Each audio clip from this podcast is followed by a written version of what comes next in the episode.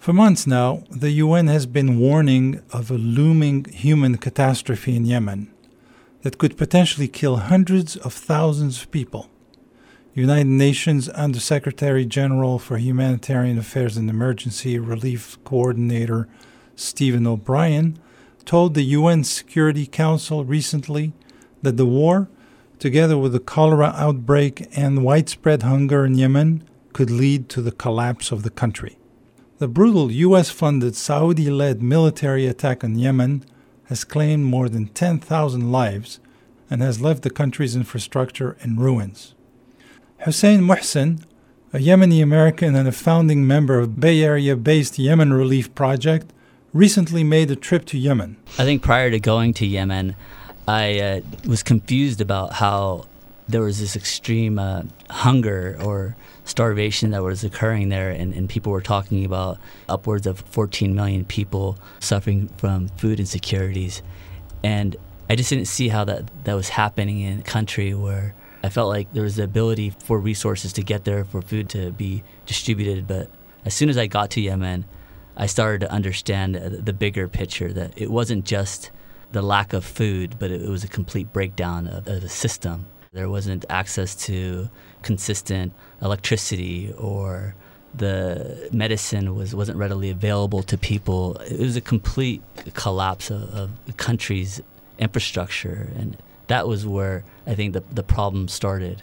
As far as um, the idea of some areas of Yemen having uh, suffered more than others, that was something that existed before the war, but now we see it throughout Yemen.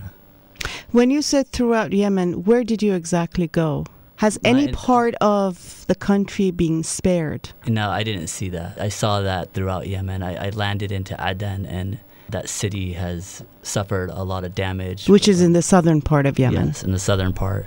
I saw a lot of destruction, and poverty was, was clearly you know something that you saw just walking out from your hotel from the day I got there, and then traveling to the north. You know, you saw it in every village that we went through, and, and you saw that clearly in Sana'a when I when you got there. Sana'a is the capital, and most of the population is concentrated in Sana'a. So, what was the situation like in Sana'a? The first thing that I noticed right when I we drove into Sana'a was the trash. The, there was trash everywhere. I've, I've, never seen anything like this in my life, where piles and piles of, of trash. I mean, to simply put it, nobody has been doing waste management. You know, to make it, they haven't been taking the, the trash out. The government hasn't been paying people to remove the trash, basically. So it was piled up. Power would go on and off throughout the day, but you wouldn't get power more than maybe an hour, an hour and a half, maybe a few hours at night but it was definitely sporadic. Tell us more about how how do these cities function? How do people get around from one place to another? Government employees haven't been paid for months. Healthcare professionals and doctors haven't been paid for months and months, as you said. Civil servants haven't been paid, and garbage is piling up. Mm-hmm. So, how are schools functioning? Just give us a sense of what everyday life is like for people like you said, people haven't been paid for months and months. I think at the time that I was there, it was eight months that people haven't been paid. But people will, were still going to work. They, will, they were ser- still serving their community in, in whatever way they could, even though they weren't receiving the paycheck or, or money in return. They were hoping that hopefully things would change and one day they will get paid. Doctors were still going to the hospital, nurses were still going to the hospital schools were still operating in Sana'a, at least that I saw, and teachers were still teaching even though they, they weren't being paid. The system, as far as the general need for the basic essentials, were still being served, even though um, nobody was getting paid at that time. Walid, I want to turn to you and talk to you about the outbreak of cholera in Yemen. The worsening cholera outbreak is an especially clear and grim example of the consequences of this devastating war and military aggression in Yemen. Tell us why this has turned into an epidemic and how far cholera uh, has spread in Yemen. According to World Health Organization, the outbreak of cholera in Yemen is the worst in the world. Over 218,000 cases have been reported so far. More than 1,400 people have died, and every day some 5,000 people are diagnosed with cholera, and half of them are children. Well, you know, Yemen overall declared the state of emergency of cholera on April 27th, 2017, and actually Hussein was present there when it was declared as an emergency. Cholera outbreaks happen around the world, and they tend to occur in times of war, in times where people are displaced. Um, as Hussein already pointed out, when the public health infrastructure, when the sanitation systems are broken down, cholera is easily contaminating the waters. And it's something that we take for granted in industrialized countries or countries in the West. We don't have to think about our water supply uh, when we turn on the faucets. But in Yemen, it's an everyday question, every minute question, um, as families are cooking or feeding their children, um, drinking water.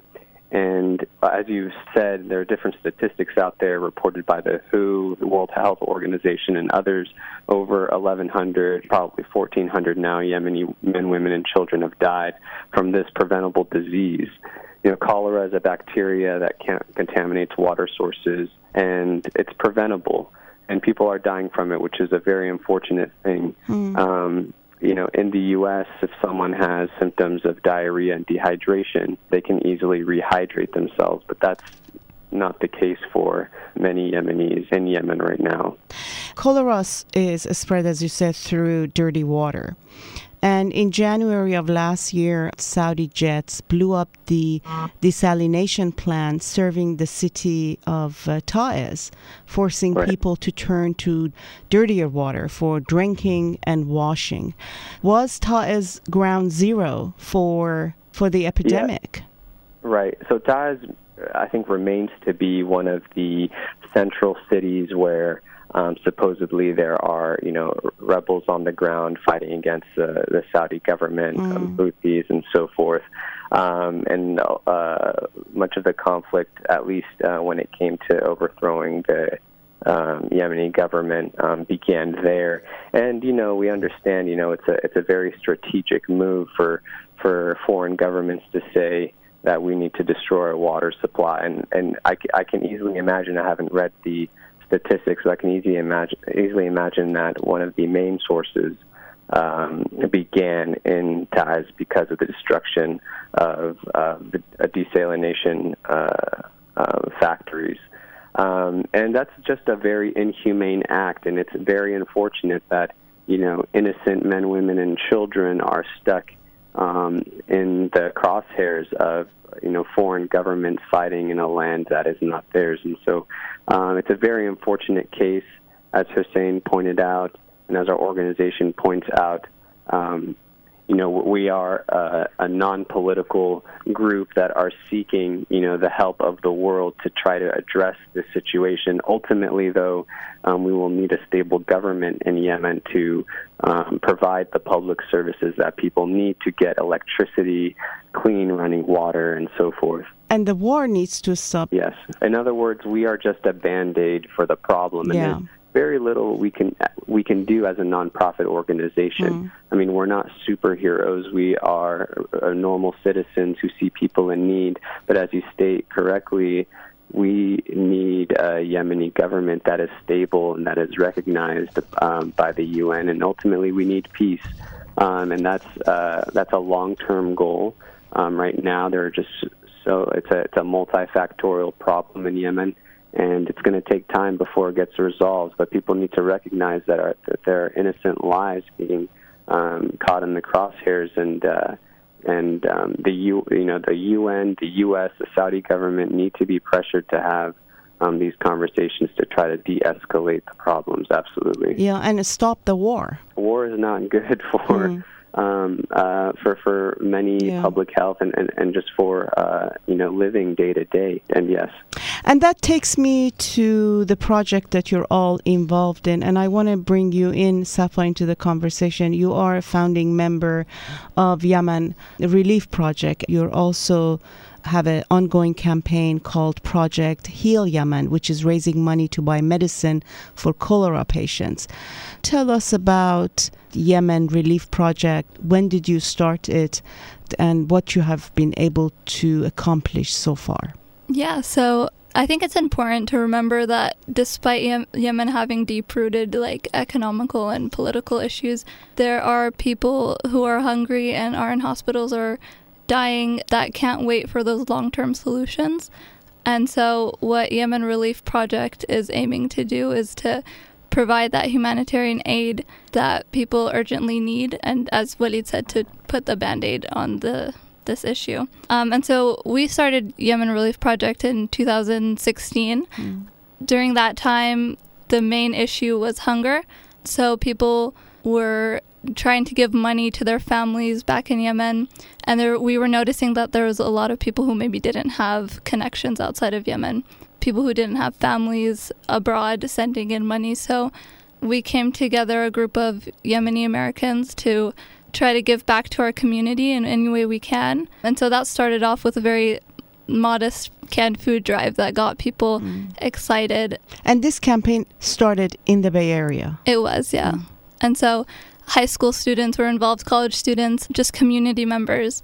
Eventually, it led to a campaign that had like an online social media platform. And so we were able to raise money to buy Manna uh, nutritional packets. What is that? It's called uh, Ready to Use Therapeutic Foods. And so those are given to children to, it's kind of like a peanut butter that has a lot of the nutrients that children who are suffering with uh, severe acute malnutrition would need to uh, regain their health. And so we sent that on a ship over to the port of Hodeidah. And that campaign was pretty successful, although we had some speed bumps on the way just because of the war and mm. you know that conflict. And so do you have to get a permission? Sure. saudi arabia and its allies have imposed a blockade on imports to yemen both overseas and via air. You make an interesting point. I mean we, uh, as safa mentioned so we raised nearly $30000 in our first campaign to purchase these nutritional packets. And around august last year we, we shipped these nutritional packets and pallets of canned goods from Oakland, California, to the port of Hodeida in Yemen.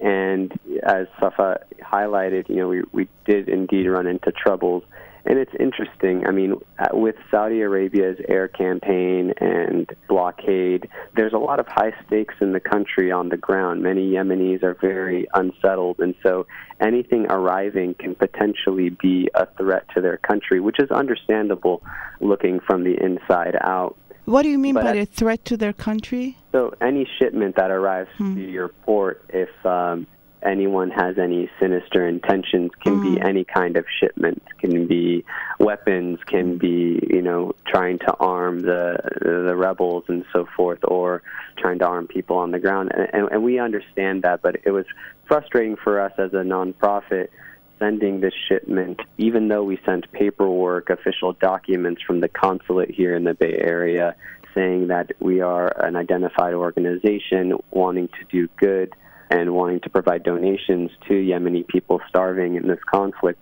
But as our shipment arrived, there are people at the port who didn't want to release it for for several reasons, and I think one of the main reasons is because they wanted to collect some kind of bribe.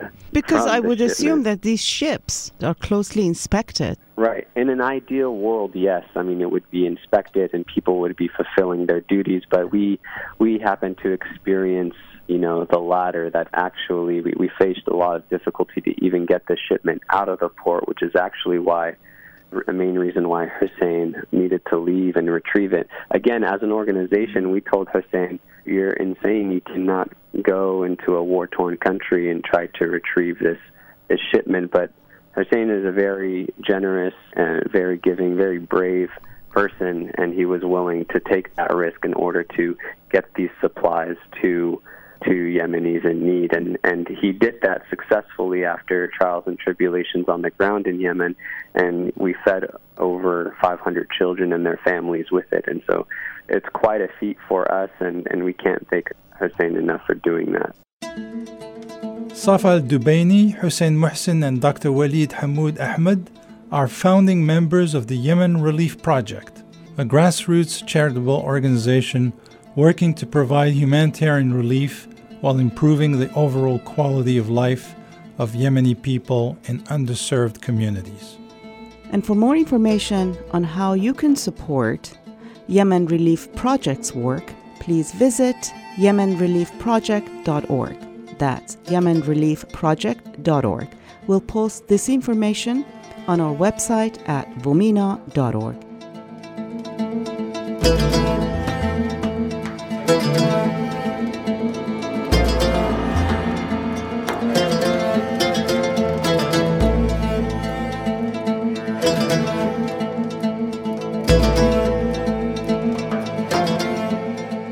And that's it for us this week. Voices of the Middle East and North Africa is produced at KPFA Studios in Berkeley. To get in touch, you can call us at 510 848 6767, extension 632, email vomekpfa at yahoo.com. Connect with us on our Facebook at Voices of the Middle East and North Africa or follow us on VOMENA Radio. Please join us next time for another edition of Voices of the Middle East and North Africa.